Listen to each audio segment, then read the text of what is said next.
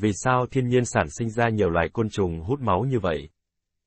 Hãy nghĩ đơn giản về muỗi, muỗi vằn, ruồi, tại sao những loài vật hút máu này lại xuất hiện, ý nghĩa của chúng là gì? Từ nhiều góc độ, có vẻ như hầu hết những loài động vật hút máu này đều truyền bệnh và gây hại cho nhiều loài động vật khác. Sự tiến hóa của côn trùng hút máu bắt đầu vào đầu kỷ tam điệp Jura, Triassic Jurassic.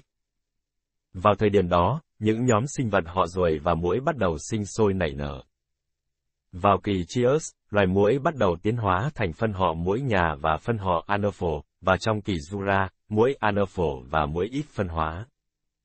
Bên cạnh đó, những loài dẹp hút máu cũng phát triển vào thời điểm này. Có hai giả thuyết chính về sự tiến hóa của côn trùng hút máu. Giả thuyết ăn thực vật, giả thuyết ăn da chết. Hầu như tất cả chúng ta đều từng bị muỗi đốt trong đời. Chúng gây ngứa ngáy, khó chịu, chảy ra và nguy hiểm nhất là các loại bệnh truyền nhiễm có thể gây tử vong nhanh chóng. Giả thuyết ăn thực vật tương ứng với muỗi.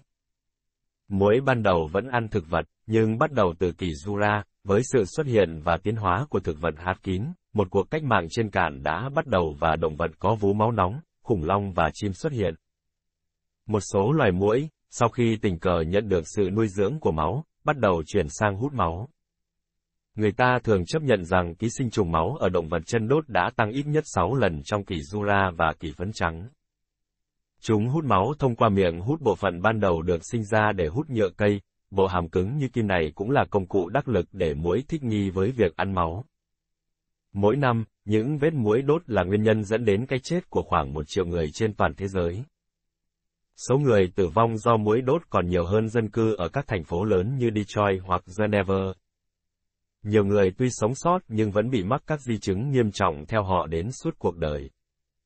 Trong đại trung sinh, côn trùng bắt đầu tiếp cận động vật có xương sống, có thể do chúng ăn trái cây và lá non của cây cùng lúc với những loài này, hoặc côn trùng bị thu hút bởi trái cây và hạt chứa trong tổ của động vật có xương sống. Điều này cho phép côn trùng vô tình tiếp xúc và ăn máu chảy ra từ vết thương, sau đó tiến hóa để cố tình mở vết thương. Theo thời gian, phần miệng của côn trùng tiếp tục phát triển, cho phép côn trùng loại bỏ vảy trên vết thương, mở vết thương cũ ra và kết quả là khả năng đâm xuyên vào da cũng như khiến cho những vết thương này khó đông máu hơn.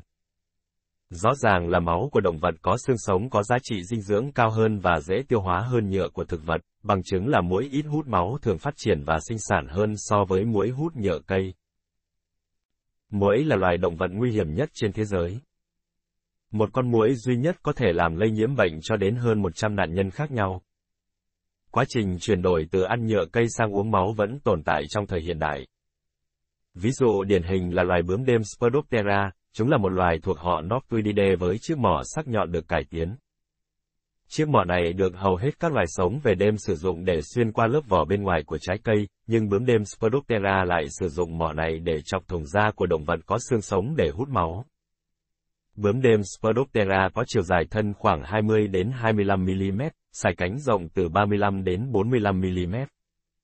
Loài bướm đêm này có thể sống trung bình từ một tháng 2 tuần tùy điều kiện thức ăn. Trung bình một con bướm cái có thể đẻ 300 trứng, nhưng nếu điều kiện thích hợp, chúng có thể đẻ từ 900 đến 2.000 trứng. Giả thuyết ăn da chết tương ứng với các loài côn trùng khác không có cơ quan trích hút chuyên biệt. Những loài côn trùng này không thể hút máu trực tiếp nhưng lại phát triển thành côn trùng hút máu gián tiếp thông qua quá trình chung sống lâu dài với động vật có xương sống. Tổ của động vật có xương sống thu hút côn trùng có lẽ vì môi trường ẩm ướt, ấm áp rất có lợi cho đại đa số côn trùng. Hơn nữa, lượng thức ăn dồi dào trong tổ của động vật có xương sống cũng có thể là nguyên nhân khiến nó thu hút côn trùng. Sarcoptera là một bộ côn trùng, chúng xuất hiện đầu tiên vào kỷ Permi vào khoảng 295 248 triệu năm trước. Chúng được xem là nguyên thủy nhất trong nhóm Paraneoptera. Tên của chúng xuất phát từ tiếng Hy Lạp Sokos, Soko nghĩa là no hoặc rắp và Terra, Terra nghĩa là cánh.